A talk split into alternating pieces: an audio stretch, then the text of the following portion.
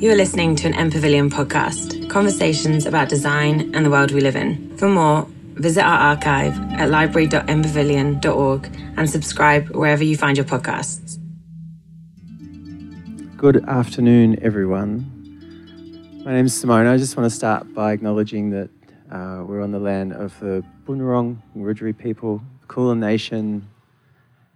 Uh, respects to elders past, present, emerging, and First Nations people that are in the audience. Um, sovereignty has never been ceded, always was, always will be Aboriginal land. Um, great to be here, to be talking to you about what is home, and I guess I'm coming at it from a queer and gender non-conforming context, focusing specifically on the idea, I guess, of village and family and dwelling in queer and gender non-conforming contexts. So let's get started. Thanks for having me. Um, yeah, so just a bit about myself. My name is Simona Castricum. I'm from Melbourne University, studying a PhD there, having a great time, of course. It's wonderful, it's great. Um, and I'm really kind of looking at these, I guess, what other people might think, I guess, of dichotomies of where queer and trans existence kind of sits within, I guess, dichotomies of risk and safety, semi permanence, and what's temporary.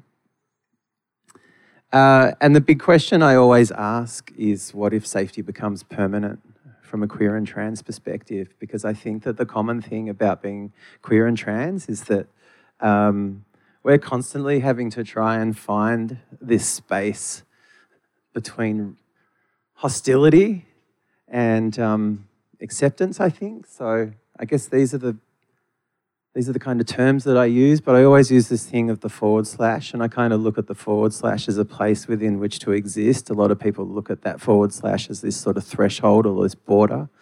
I think a lot of queer people are really forced to occupy that space, and that's a very difficult space to occupy, but I like to think of it as a bit of a universe. Um, and it's the way that I try and unfuck the binary rather than try and look at conditions as either one or the other that, um, yeah, the forward slash might be a, a great place to live in. But sometimes it's not. And it's often really decided for us by agencies that we're not really part of. Um, and definitely it has a lot of relationship back to the home, to the village, and how we dwell. Um, there's a song by Pikelet called The Neighbor's Grass. I'm not, I'm not ever going to own anything that's going to last me. I'm not ever going to own anything, so why give a damn? And tell me, how does your garden grow? Um, this idea of kind of like ownership and this idea of sort of permanence and this idea of I don't know, like holding down a job and all that sort of stuff, you know, certainly from my perspective is kind of quite difficult. So um, I guess sort of privilege, I think, and home is something that I think about a lot. And um, yeah, this whole, this whole idea of kind of building building assets and being able to hold on to things like furniture and all that sort of stuff. I basically, you know, always think about that everything I have in my bedroom or everything I have in one room is pretty much all I have and kind of live quite simply like that. So the idea of, you know, buying white goods is kind of a little bit strange. Um, I'm going to kind of kick off with a bit of a cooked quote by old mate Le Corbusier, which I think is quite funny. Um, from that wonderful book, Towards a New Architecture. Um, Truth to tell, the modern man is bored to tears in his home, so he goes to his club. The modern woman is bored outside her boudoir. She goes to tea parties. The modern man and woman are bored at home. They go to nightclubs. But lesser folk who have no clubs gather together in the evenings under chandeliers and hardly dare to walk through the labyrinth of their furniture, which takes up the whole room and is all their fortune and pride. And um, that just seems so sad. Seems so sad. And I feel I sort of read that last night and I thought, well, obviously Corb's never been to kick ons. Because, like, all the furniture's there. We're having a great time. This was me on Sunday, but I'm, of course, on this side of the camera. Um, but, you know, like, there's some, look at this couch. It's fantastic. It's absolutely beautiful and it's totally secondhand. But, you know, like, we just pulled it out of the garage. But kick ons is kind of like, where we create the chosen family. It's where we create community. It's where we celebrate stuff. You know, it's where we come home after the club and we're not hanging out under the chandelier, we're hanging out in the backyard having a great time. Um, you know, we probably come from a place like, well, no, we didn't come from King's Cross that night. We came from King Street. We came from, you know, from Sub Club. I DJed at Sub Club that night in a basement. And, um, but I think one of the difficult things that's happening in the queer community is that um, we're having to use our homes more for gathering as well as for living, because our places for gathering that are really important, which often happen in the basements of the CBD, where we do find homes outside of our homes that we're not allowed to be ourselves, um, are kind of disappearing. So it's like the house party is actually a really important part of queer culture. Um, you know, and there are some great films like Dogs in Space or stuff like that that kind of articulate that. But, you know, if we kind of look at this sort of picture of King's Cross, and I guess one of the things I'm really concerned about is gentrification and its, its influence on displacement with the queer household and how I guess over the last 20 or 30 years we've been constantly kind of pushed out from St Kilda to Richmond to Fitzroy to Brunswick to Preston to Footscray. And there's not really much permanence in terms of like the villages. When I, every time I think of like where could I live, I can't really separate that from the village that I feel safe within. Where can I go to the supermarket? Where can I go to my tram stop? Where does that safety that I can kind of get from walking from my home, where does that exist? Um, and it also has a relationship back to whether I can feel safe enough to leave my home. And there are some days where I can't. So, home at times, you know, is has, does have its, its extension out into the community. Um, but it's also a place where we can feel quite trapped. Um, depending on whether you have found that chosen family and whether you have that capacity to live in a share house that is something that, that is safe. Um, that's not something that's available to absolutely everybody, and there are some people that live alone. So I think these are just some of the contexts of the queer house, or I guess how gender diverse people live within the home that I want you to think about. But they are absolutely connected to the communities and the villages um, that we're sort of adjacent to. So we will look at this slide of King's Cross. There's an article in 2016 by Naya Karl titled In the Rush to Gentrify Our Cities, Who Really Loses Out? And she writes, Sex and drugs might exist in, the King, in King's Cross, a fact that, let's face it, is hardly an, an anomaly in any of the world's culturally significant centres. So does art, community, hope, kindness, and countless other things. The problem, though, is not that King's Cross, a bit like Brooklyn's Bushwick or Peckham in South London, both diverse, historically rich neighbourhoods made newly desirable by an influx of white middle class newcomers, is gentrifying. It's that the language we use to describe this process sells us a narrative of squeaky clean transformation as if we can purge the elements of place we've labeled unsavory with all the casualness of, of a juice cleanse without considering the history we might be erasing in the process or giving a thought to who this might hurt.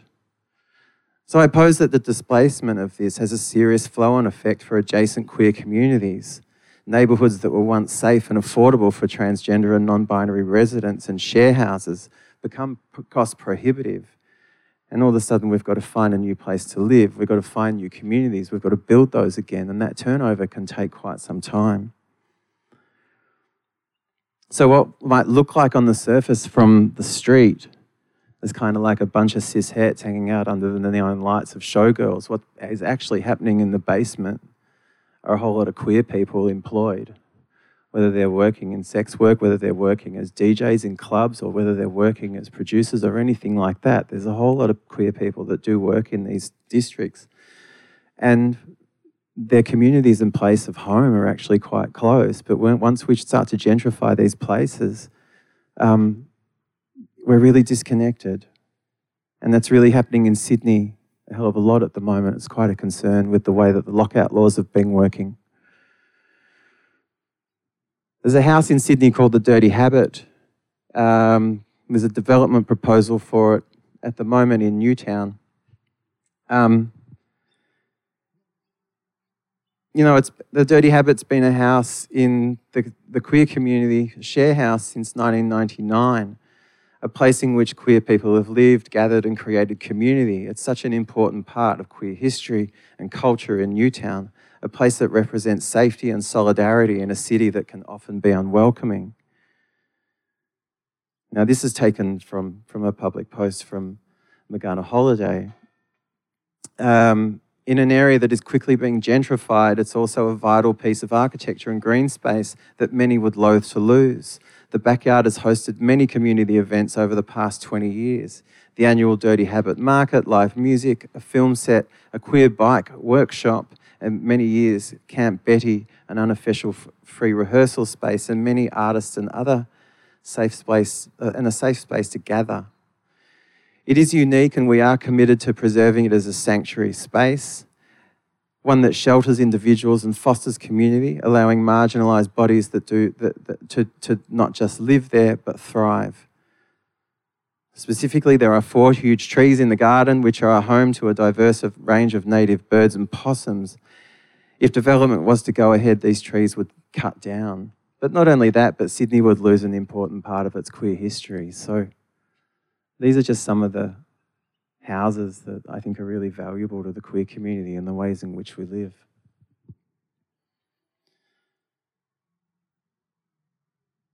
Another kind of, I guess, you know, uh, talking back to Le Corbusier from Julius Gavroche from a, a paper called Struggles for, Free, for, Struggles for Space, Queering Straight Space, Thinking Towards a Queer Architecture from 2016.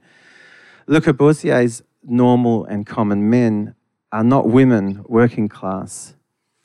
Lumpen proletariat, blacks, gays, and bisexuals, nomads, and criminals, all of these kinds of people. And there are many more, and marginal to the production of the family. And if architecture does not have the power of a sovereign state authority, it nevertheless can and does, with other agencies, constitute spaces of inclusion and exclusion, what may be called the political matrices of space.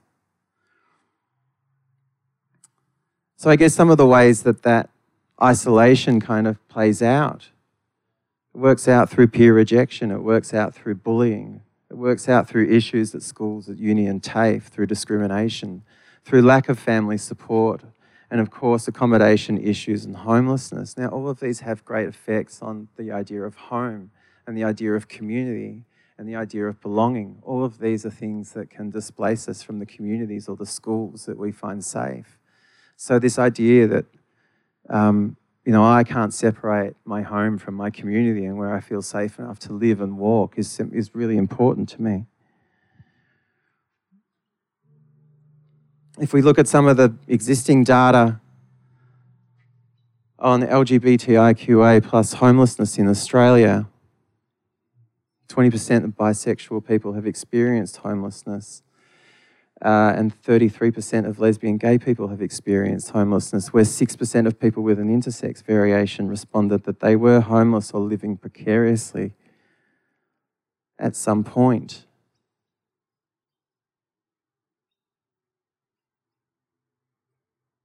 A survey of 14 to 25 year old trans and gender diverse Australians around about a thousand. Yet 22% of them had experienced accommodation problems or homelessness. Those who had self harmed or were over four times more likely to have experienced homelessness, and those who had ever attempted suicide were also over five times more likely to have experienced accommodation issues, including homelessness.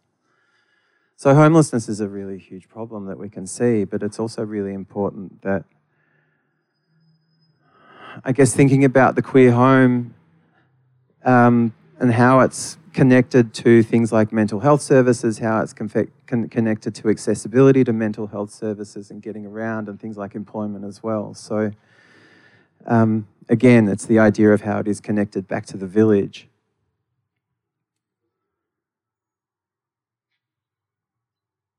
If we look at some of the strategies that trans young people use in order to feel better about themselves, the home is a really huge part of that. A lot of people have identified music and art as something that they take um, as something that they do as part of their lives. And a lot of people would be doing that at home. There's a heap of houses that do have recording studios or do have art studios, whether they're in their bedrooms or whether they're in the back sheds. Everything's quite makeshift in that sense.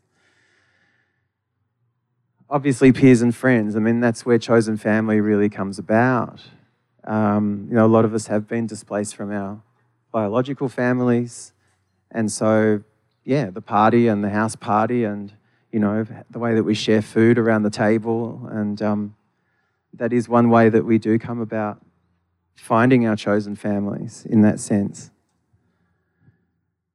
And of course, activism is a really big part of what we're doing as well. Um, and a lot of that is based from our homes as part of our workplace from there. Pets, of course, cats and dogs and other kind of pets become our kids as well. So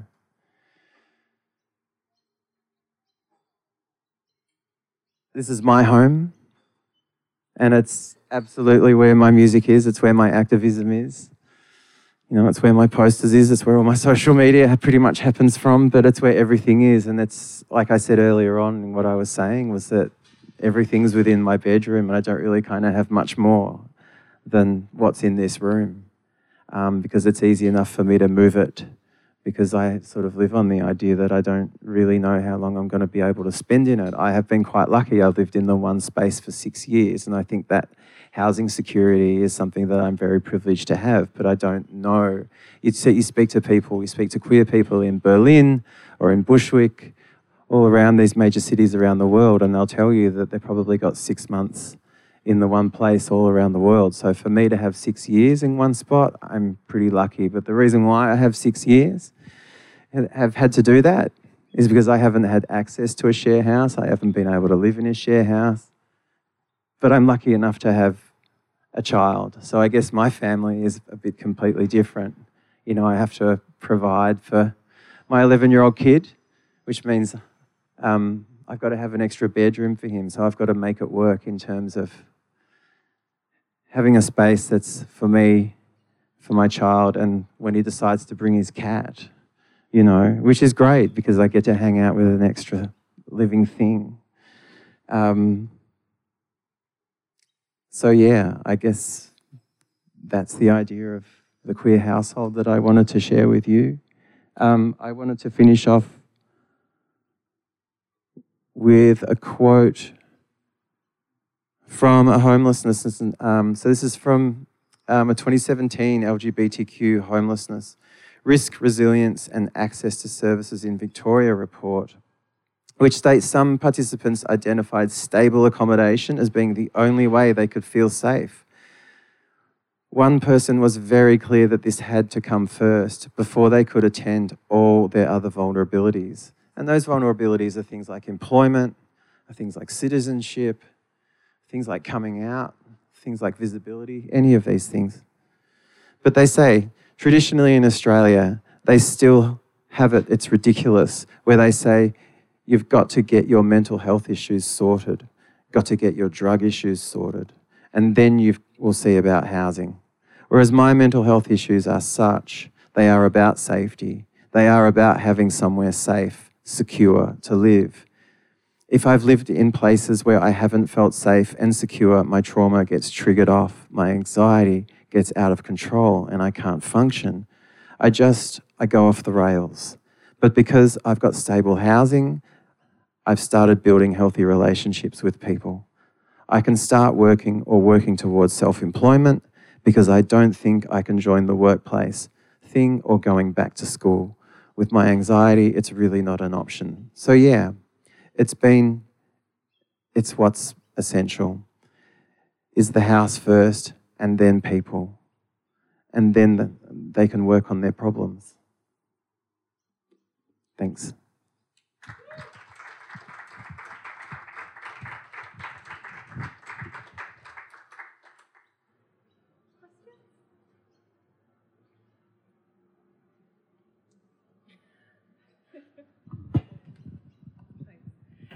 Thank you, Simona.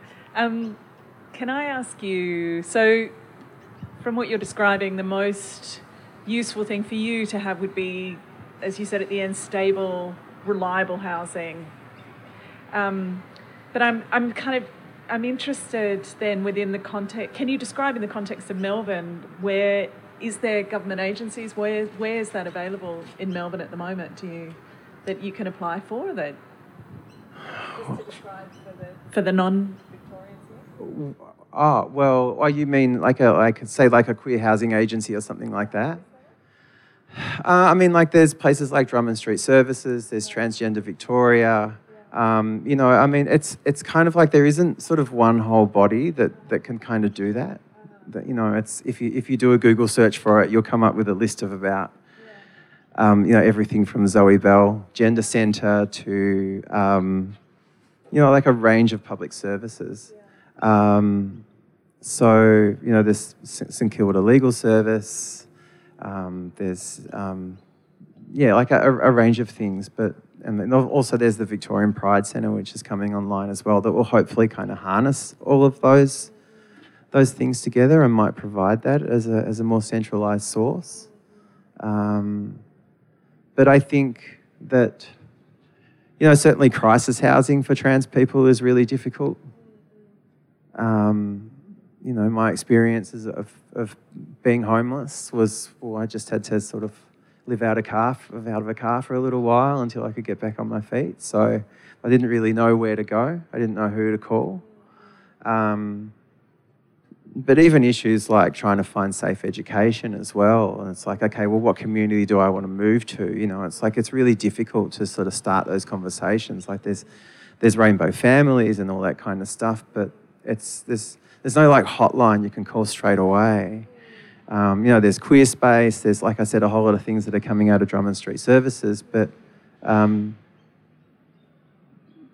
yeah, I mean, a lot of it also is sort of focused on, I think, like younger, younger trans and gender diverse people as well. I think one of the, I think the cohort that's really kind of left out is like sort of the middle-aged cohort. I think it sometimes can be really left out. And and the aging cohort, I would have thought as well. Or, uh, or, is that a different, slightly different cohort because they've managed to accumulate some some resources? Oh no, I think I think that def- definitely affects the aging co- co- cohort as well. Um, but but I, I, mean, I know as like a as a mid forties trans person who's come out later in life, um, and how that affects the, fa- the family like that experience is like, well, there's just, in terms of resources, in sort of legal resources or housing resources, it's like you're really kind of left to really fend for yourself. And, um, you know, traditionally women's shelters haven't been a very safe place for, for trans women. Um, and I hope that that's changing. I don't really know what's happening on that front. Um, so, yeah. Does the gentrification issue really focus on a combination of the spaces that are in addition to the housing, but also mainly from the perspective of rental, housing rental. And what are the options do you think in queer communities being able to collectively approach housing so that they can, I guess, own it in a more collective way when individual ownership maybe isn't possible? Oh, I, I think for for a group of people who traditionally, I, I don't, I'm not sure if ownership is actually an option for a lot of queer people. We're really just at the mercy of land landowners valuing that you know if, if a place like the Dirty Habit has that history or that then I you would hope that the landowner is like well, that's a really important part of Newtown. Then they would make a decision to keep that rather than to subdivide it and try and develop that. And and there's you know like you can write letters into council and see how far you get, but I don't think you're going to get too far. So it's more there's there's just not really much we can do. Like who can kind of find the resources to buy that? You know, that's apart from starting up a GoFundMe. You know, but even if you secure the housing, if the other if the other employment opportunities and other things around, which is the reason why that house was so good to begin with, if they go, then that house suddenly becomes isolated from the rest of that network. Yeah, it goes. Um, but you know, in order for people to have secure housing, they need secure employ- employment. In order for them to have secure employment, they need to have, you know, s- secure, um, I guess, access to, to, to, you know, mental health services, to public services. If all of those things are not in place, mm. when you do come out or anything like that, and you have fallen out of community, or you have fallen out of family, or you have mm. fallen out of a home, and you do have to rebuild your life in that case, mm. then it's a really long process to get back on your feet. I mean, you can come from having a, you know, having a job and having a car and having having an income, mm. and ten years later, you still not be anywhere near off that. So you know, it, it's it's a it, for some people it can be a very difficult way back into any kind of ownership. Mm. Um, so I think that just really comes from government investing in you know, just better services to make that available. I mean, I'm glad in Victoria at least that they're, they're taking that seriously, but whether they're taking that seriously in Sydney, you know, for instance, with the lockout laws in Sydney, you know, it hasn't, this idea of kind of like moving violence into other, other, other suburbs, other parts of Sydney, it just makes those communities all the more unsafe as well. Um, so, but in terms of ownership, it's like just we can only do it if we've got jobs. So we can't build the, the income. Could you join me in thanking Simona? Thank you very much. You are listening to an M Pavilion podcast, conversations about design and the world we live in. For more, visit our archive at library.mpavilion.org and subscribe wherever you find your podcasts.